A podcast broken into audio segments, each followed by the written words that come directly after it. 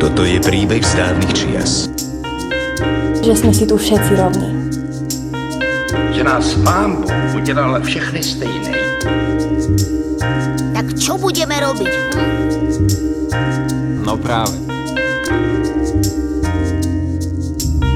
Milé podcasterky, milí podcasteri, je tu ďalší diel No práve. V aktuálnej sérii nazvanej Nové stredisko mapujeme zmeny, ktoré u nás prebehli počas posledného pol roka. Okrem nového webu, vizuálnej identity a novej výkonnej riaditeľky u nás pribudli aj noví strategickí partnery, nové témy a v neposlednom rade nová možnosť prezentovať svoju činnosť do sveta.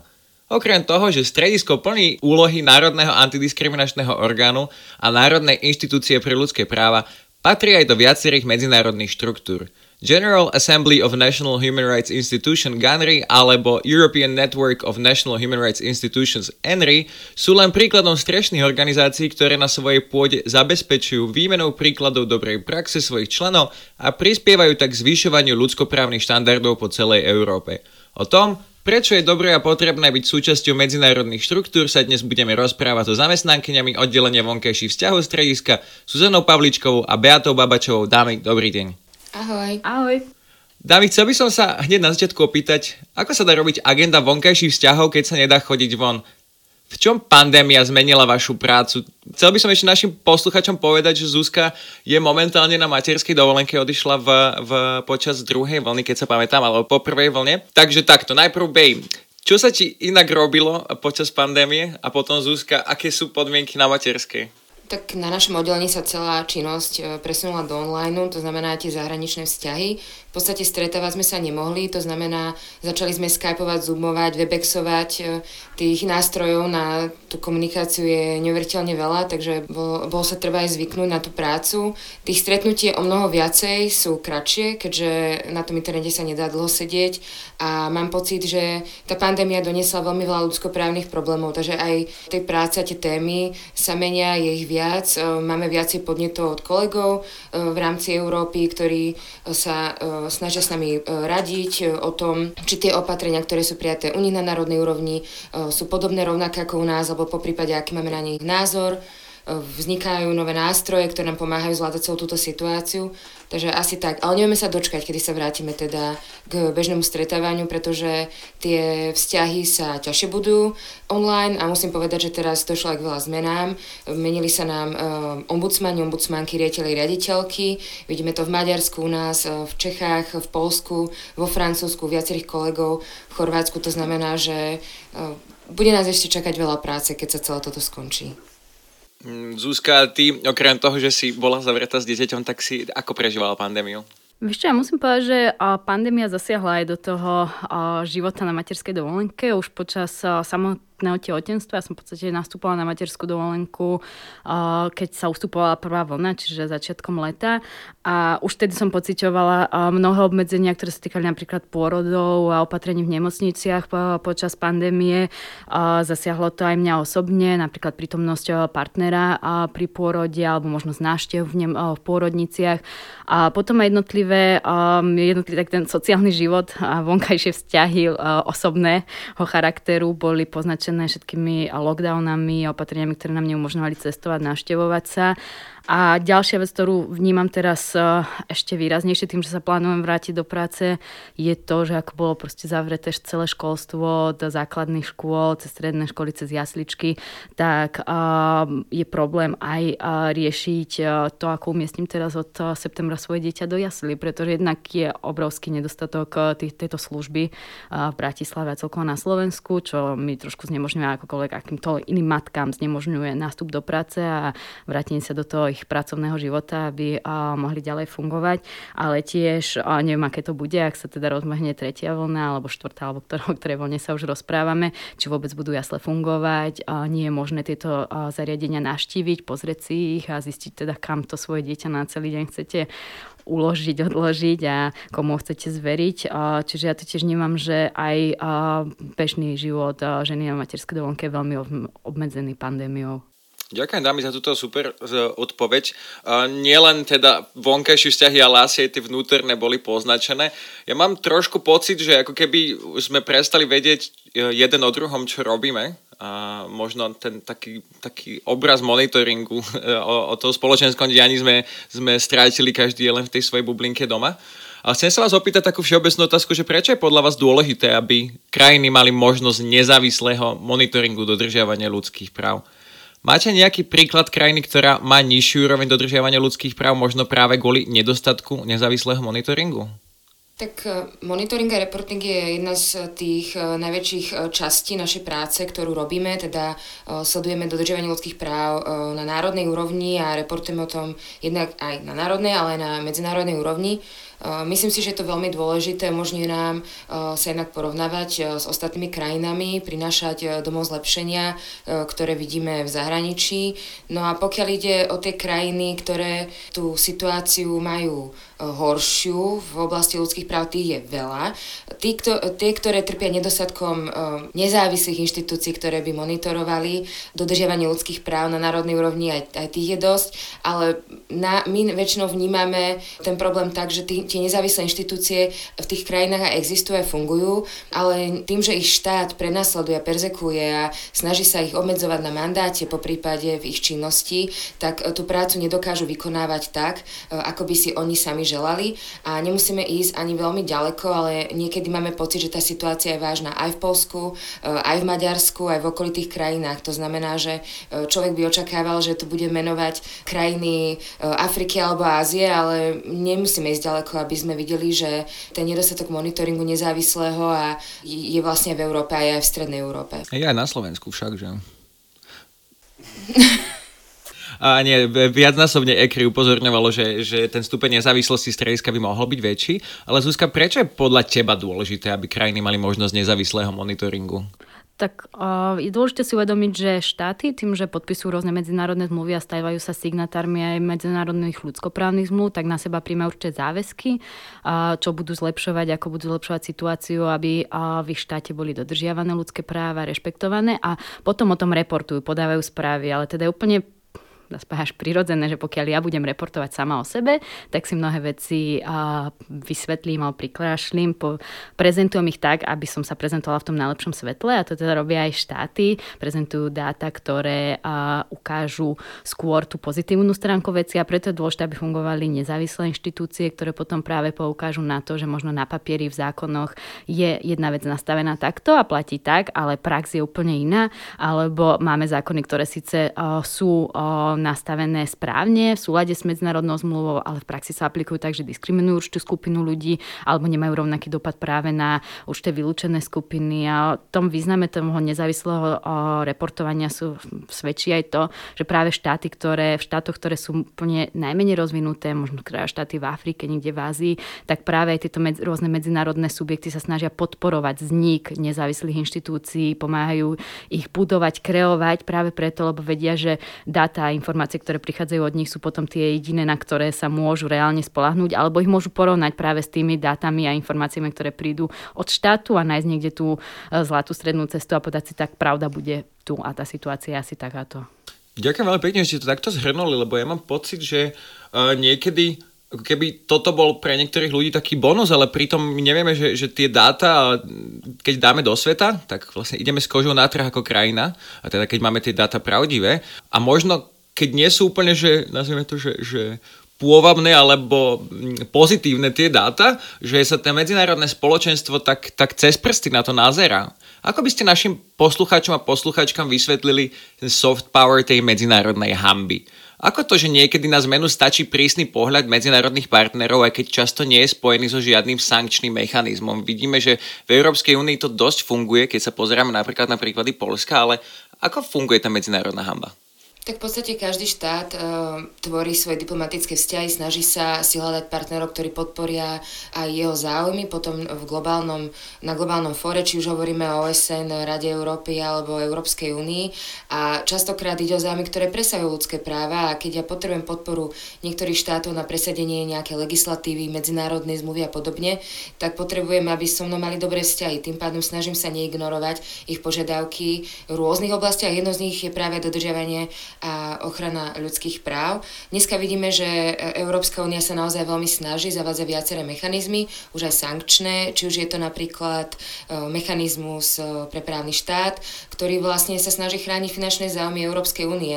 Ja stále hovorím, že ak na niečo štáty poučúvajú, tak to sú peniaze a finančné prostriedky. To znamená, že Európska únia sa bude snažiť vlastne príjmať také opatrenia, aby štáty, ktoré nemajú dobrý stav e, právneho štátu, nemali prístup buď e, k finančným prostriedkom EÚ, alebo boli e, v ich čerpaní obmedzené. To znamená, že tam vlastne ten štát bude asi viac počúvať na tie odporúčania Európskej komisie. No a potom vidíme, že minulý rok v decembri vznikol aj mechanizmus sankčný, ktorý sa týka štátov, ale aj orgánov, po prípade jednotlivcov, ktorí um, ak uh, existuje podozrenie na vážne a systematické porušenie ľudských práv, tak zavádza rôzne obmedzenia v cestovaní alebo um, mrazí finančné prostriedky a podobne. To znamená, že už vidíme, že tie soft skills a, a, a len tie prísne pohľady niekedy nestačia a preto sa vlastne mnohé medzinárodné inštitúcie snažia už trocha inštitucionalizovať niektoré mechanizmy a možno aj pod hrozbou tej sankcie.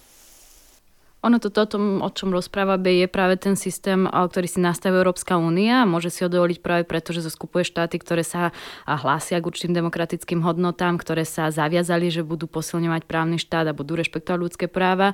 Na úrovni OSN sú potom medzinárodné ľudskoprávne zmluvy, ktoré majú oveľa širší okruh signatárov a cieľom OSN je zabezpečiť, aby čo najviac štátov k týmto zmluvám pristupovalo. Preto je to jeden z dôvodov, prečo tieto zmluvy nemajú sankčné mechanizmy, nejakých tvrdých sankcií, ale práve preto na tom medzinárodnom poli OSM funguje tzv. naming and shaming, čiže tam sa buď štáty navzájom cez systém univerzálneho periodického hodnotenia navzájom v vodzovkách vyhambujú za nedodržiavanie ľudských práv, alebo potom sú to práve výbory OSM, ktoré sledujú dodržiavanie týchto zmluv, ktoré poukazujú na to, čo, v čo majú štáty ešte nedostatky a štáty na to reagujú práve vtedy, keď sa tieto odporúčania opakujú od viacerých výborov, keď im tieto odporúčania dajú v rámci univerzálneho periodického hodnotenia práve ich relevantní partnery alebo štáty, o ktorých vedia, že teda uh, tento ich pohľad je relevantný. Samozrejme, pokiaľ štát, ktorý absolútne nedodržiava napríklad osobnú slobodu alebo slobodu zhromažďovania, zrazu Slovensku vytkne, že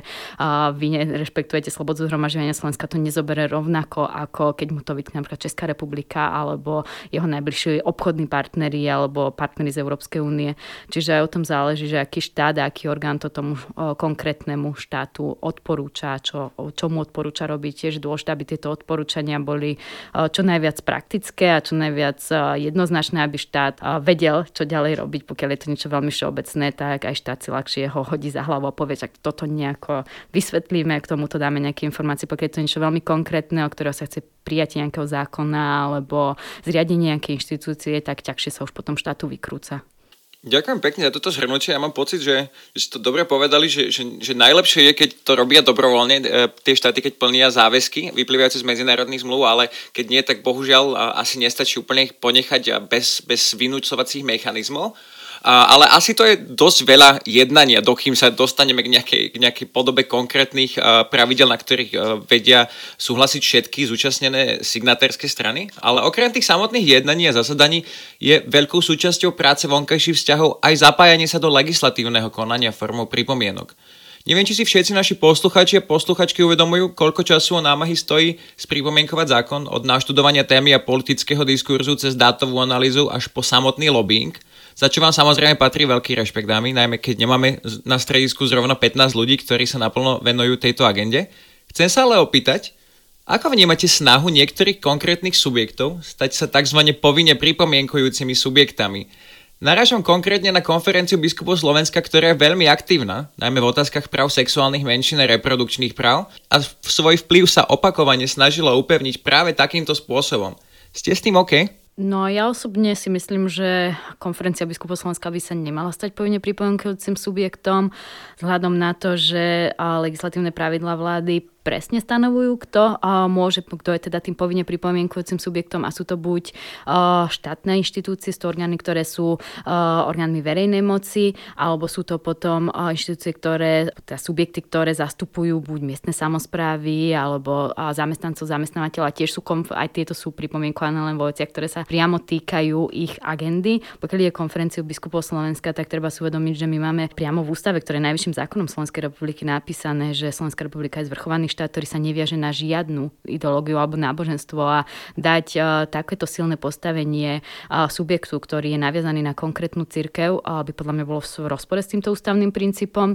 A, a zároveň si treba uvedomiť, že v súčasnom nastavení legislatívnych pravidel vlády má konferencia biskupov Slovenska možnosť pripomienkovať zákony. Je pravda, že toto postavenie má také ako iné subjekty občianskej spoločnosti alebo ako aj samotné stredisko napríklad, čiže sme pripomienkujúcim subjektom ako verejnosť, ale nemôžeme podávať, alebo nemôžeme podávať pripomienky, ktoré sú automaticky povinne rozporované s nami na rozporových konaniach, ale aj z našej skúsenosti vieme, že ministerstva, ktoré predkladajú zákony, pokiaľ dávame pripomienky relevantné, tak nás na tieto rozporové konania prizývajú. Čiže aj konferencia biskupov Slovenska práve prostredníctvom tohto mechanizmu má možnosť podávať pripomienky k zákonom, ktorým sa vyjadrovať chce a cíti teda kvalifikovaná, ale nebolo by správne dať mu, dať jej nadradené postavenie oproti iným subjektom občianskej spoločnosti. Bej?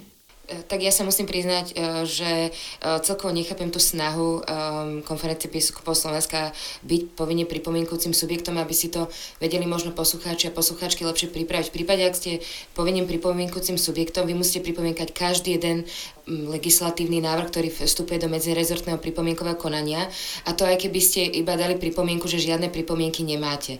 A je to veľmi únavná práca, podľa mňa ja veľmi e, obdivujem mnohé štátne inštitúcie, ktoré naozaj naozaj musia na každú jednu legislatívnu zmenu reagovať, aj keď sa netýka ich mandátu alebo práce.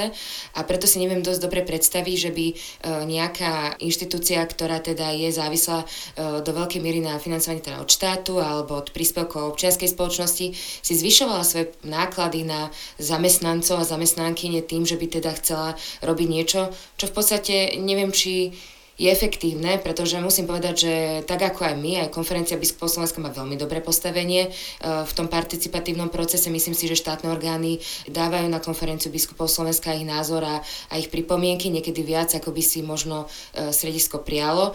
To znamená, že v podstate nevidím veľmi dôvod, prečo by mali byť, alebo by chc- mali chcieť byť povinne pripomienkujúcim e, subjektom. Tak trošku podpasovú otázku, bolo by dobré, aby stredisko bolo povinne pripomienkujúcim subjektom, odhliadnúť do toho, že na to nemáme personálne kapacity, ale s tým, že stredisko by bolo, by sme boli OK?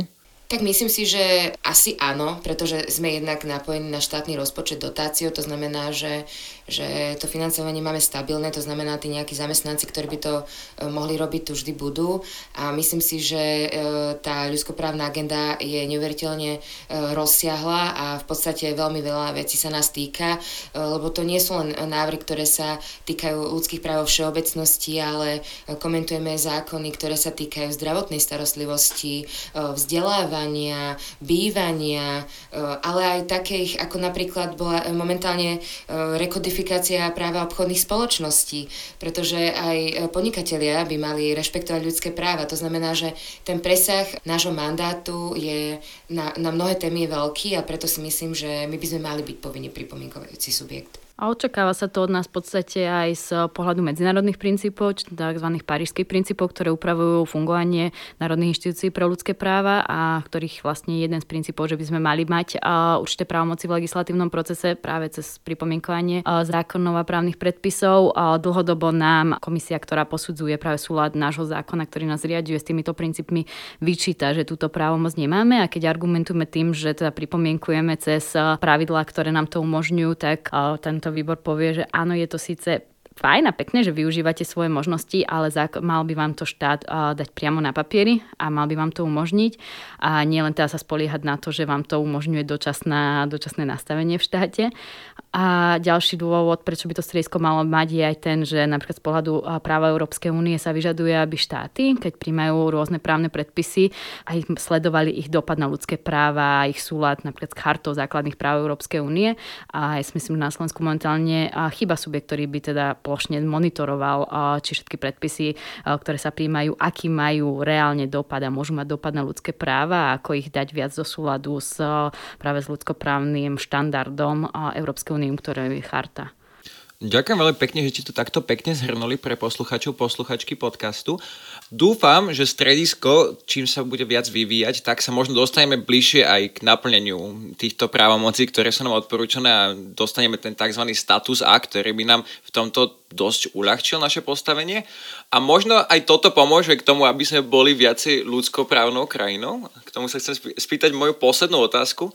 Ako vy osobne vidíte Slovensko v rámci medzinárodnej konkurencii v úvodzovkách? Sme ľudskoprávna krajina, respektíve čo musíme zmeniť na to, aby sme boli viac ľudskoprávna krajina?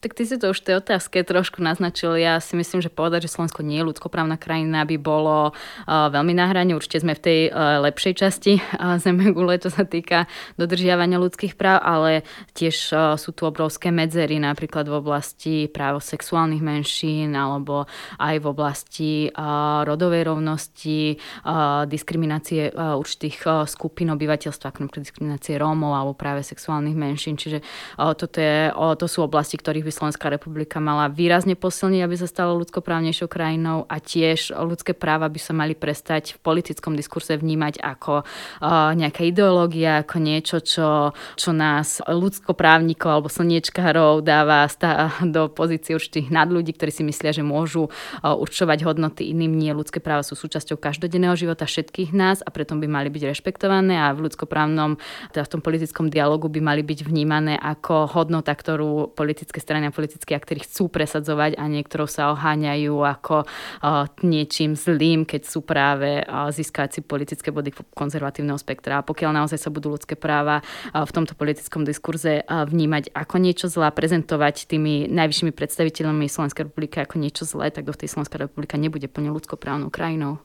Tak môjim názorom je, uh je to, že vlastne, áno, môžem súhlasiť toto so Zuzkou, naozaj patríme k tým lepším v Európe, um, ale bohužiaľ vidím, vidím aj to, že sme ako si uh, všetci možno obeťou nejakých kultúrnych vojen a že tá situácia na Slovensku sa rapidne zhoršuje a všímajú si to aj teda medzinárodné organizácie a orgány, e, ktoré sem chodia na viaceré technické návštevy, či už ide o segregáciu rómskych detí vo vzdelávaní alebo smrť Jana Kuciaka e, a potom v podstate aj všetky tie obmedzenia v oblasti sexuálnych reprodukčných práv, na ktoré upozornila aj komisárka Rady Európy pre ľudské práva. A a ja by som bola veľmi rada, ak by sme e, všetci tí, ktorí chránime a podporujeme ľudské práva na Slovensku, to znamená nielen stredisko, ale aj iné orgány inštitucionálnej architektúry ľudských práv na Slovensku mali možnosť chodiť do práce na 8 hodín denne, lebo ja mám dneska pocit, že my pracujeme na dvoj až trojsmenú prevádzku cez víkendy po nociach, lebo nikdy nevieme, čím nás vlastne štát a vláda Slovenskej republiky prekvapia